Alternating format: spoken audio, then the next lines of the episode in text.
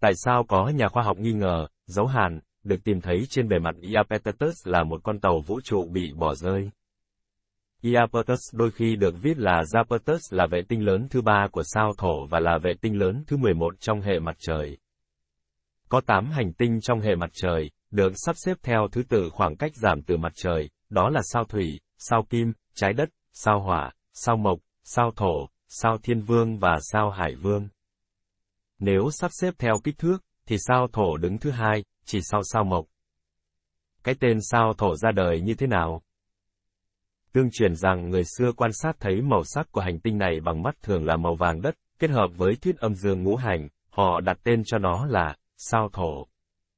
Là một hành tinh lớn hơn nhiều so với trái đất, sao thổ là một hành tinh khí khổng lồ bao gồm chủ yếu là hydro, heli và các nguyên tố khác. Lõi của sao thổ được làm bằng đá và băng, được bao quanh bởi nhiều lớp hydro và khí kim loại. Hơn 400 năm trước, nhà thiên văn học người Ý Galileo Galilei đã phát minh ra kính viễn vọng thiên văn và hướng nó vào các vì sao trên bầu trời, mở ra một kỷ nguyên quan sát và khám phá vũ trụ mới của loài người. Khi Galileo hướng kính viễn vọng thiên văn về phía sao thổ, ông phát hiện ra rằng có thứ gì đó giống như tay người ở cả hai mặt của hành tinh này, ông đã rất tò mò về điều đó. Nhiều thập kỷ sau, nhà thiên văn học người Hà Lan Huygens sau một thời gian dài quan sát và theo dõi, cuối cùng đã xác định được rằng thứ giống như tay người này thực chất là một vòng phẳng. Vành đai, xung quanh sao thổ. Vành đai này là hệ thống vành đai hành tinh rất nổi tiếng của sao thổ, chủ yếu bao gồm băng, đá và bụi. Trong số 8 hành tinh của hệ mặt trời, sao thủy và sao kim không có vệ tinh và chúng rất nhỏ, trái đất có một vệ tinh là mặt trăng, sao hỏa có hai vệ tinh, sao hải vương có 14 vệ tinh đã được xác nhận, sao thiên vương có 29 vệ tinh đã được xác nhận, sao mộc có 79 vệ tinh đã được xác nhận, trong khi đó sao thổ có 82 vệ tinh đã được xác nhận, khiến nó trở thành hành tinh có số lượng vệ tinh lớn nhất trong hệ mặt trời. Ngoài ra, có hàng chục đến hàng trăm mặt trăng nhỏ có đường kính 40 đến 500 mét trong vành đai của sao thổ, nhưng những mặt trăng nhỏ này không được coi là mặt trăng thực sự. Dù khoa học và công nghệ của con người ngày nay đã rất phát triển, tuy nhiên chúng ta vẫn chưa thể khám phá được hết những bí mật của các vệ tinh của sao thổ, chẳng hạn như Titan. Titan là mặt trăng lớn nhất của sao thổ và là mặt trăng lớn thứ hai trong hệ mặt trời. Sau Ganymede. Không chỉ vậy, Titan là mặt trăng duy nhất trong hệ mặt trời có bầu khí quyển đáng kể.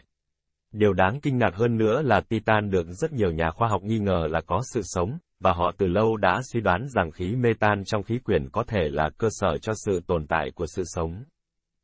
Tuy nhiên vệ tinh bí ẩn nhất của sao thổ lại là Iapetus.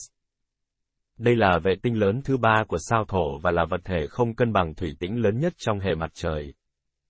Năm 1671, nhà thiên văn học người Pháp Cassini lần đầu tiên quan sát Iapetus, ông phát hiện ra rằng mỗi khi mặt trăng này di chuyển về phía đông của sao thổ, nó sẽ đột ngột biến mất. Hơn 30 năm sau, Cassini đã sử dụng kính viễn vọng thiên văn tiên tiến hơn để quan sát thấy rằng bất cứ khi nào Iapetus di chuyển đến một khu vực cụ thể, độ sáng của nó sẽ giảm đi rất nhiều. Từ đó Cassini đoán rằng Iapetus nên được chia thành hai mặt sáng và tối. Bởi vậy nhiều nhà thiên văn học còn gọi nó với một cái tên khác là khuôn mặt âm dương, bởi sự khác biệt rất lớn về màu sắc giữa hai bán cầu của nó. Năm 1997, NASA đã gửi một tàu thăm dò hành tinh vào không gian gọi là tàu thăm dò sao thổ Cassini-Huygens. Tàu thăm dò sao thổ Cassini-Huygens là tàu thăm dò hành tinh lớn nhất và phức tạp nhất được nhân loại phóng cho đến nay. Nó thực sự bao gồm hai tàu thăm dò nhỏ hơn, một là tàu thăm dò Cassini, nhiệm vụ chính là khám phá sao thổ, tàu còn lại là tàu thăm dò Huygens, được giao nhiệm vụ thực hiện các chuyến thăm thực địa tới vệ tinh Titan.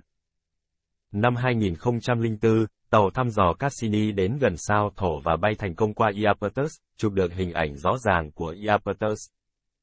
Sau khi hình ảnh được gửi trở lại trái đất, tất cả các nhân viên đều cảm thấy bị sốc. Ở khu vực xích đạo của Iapetus, thực sự có một dấu hàn, dài tới 1.300 km.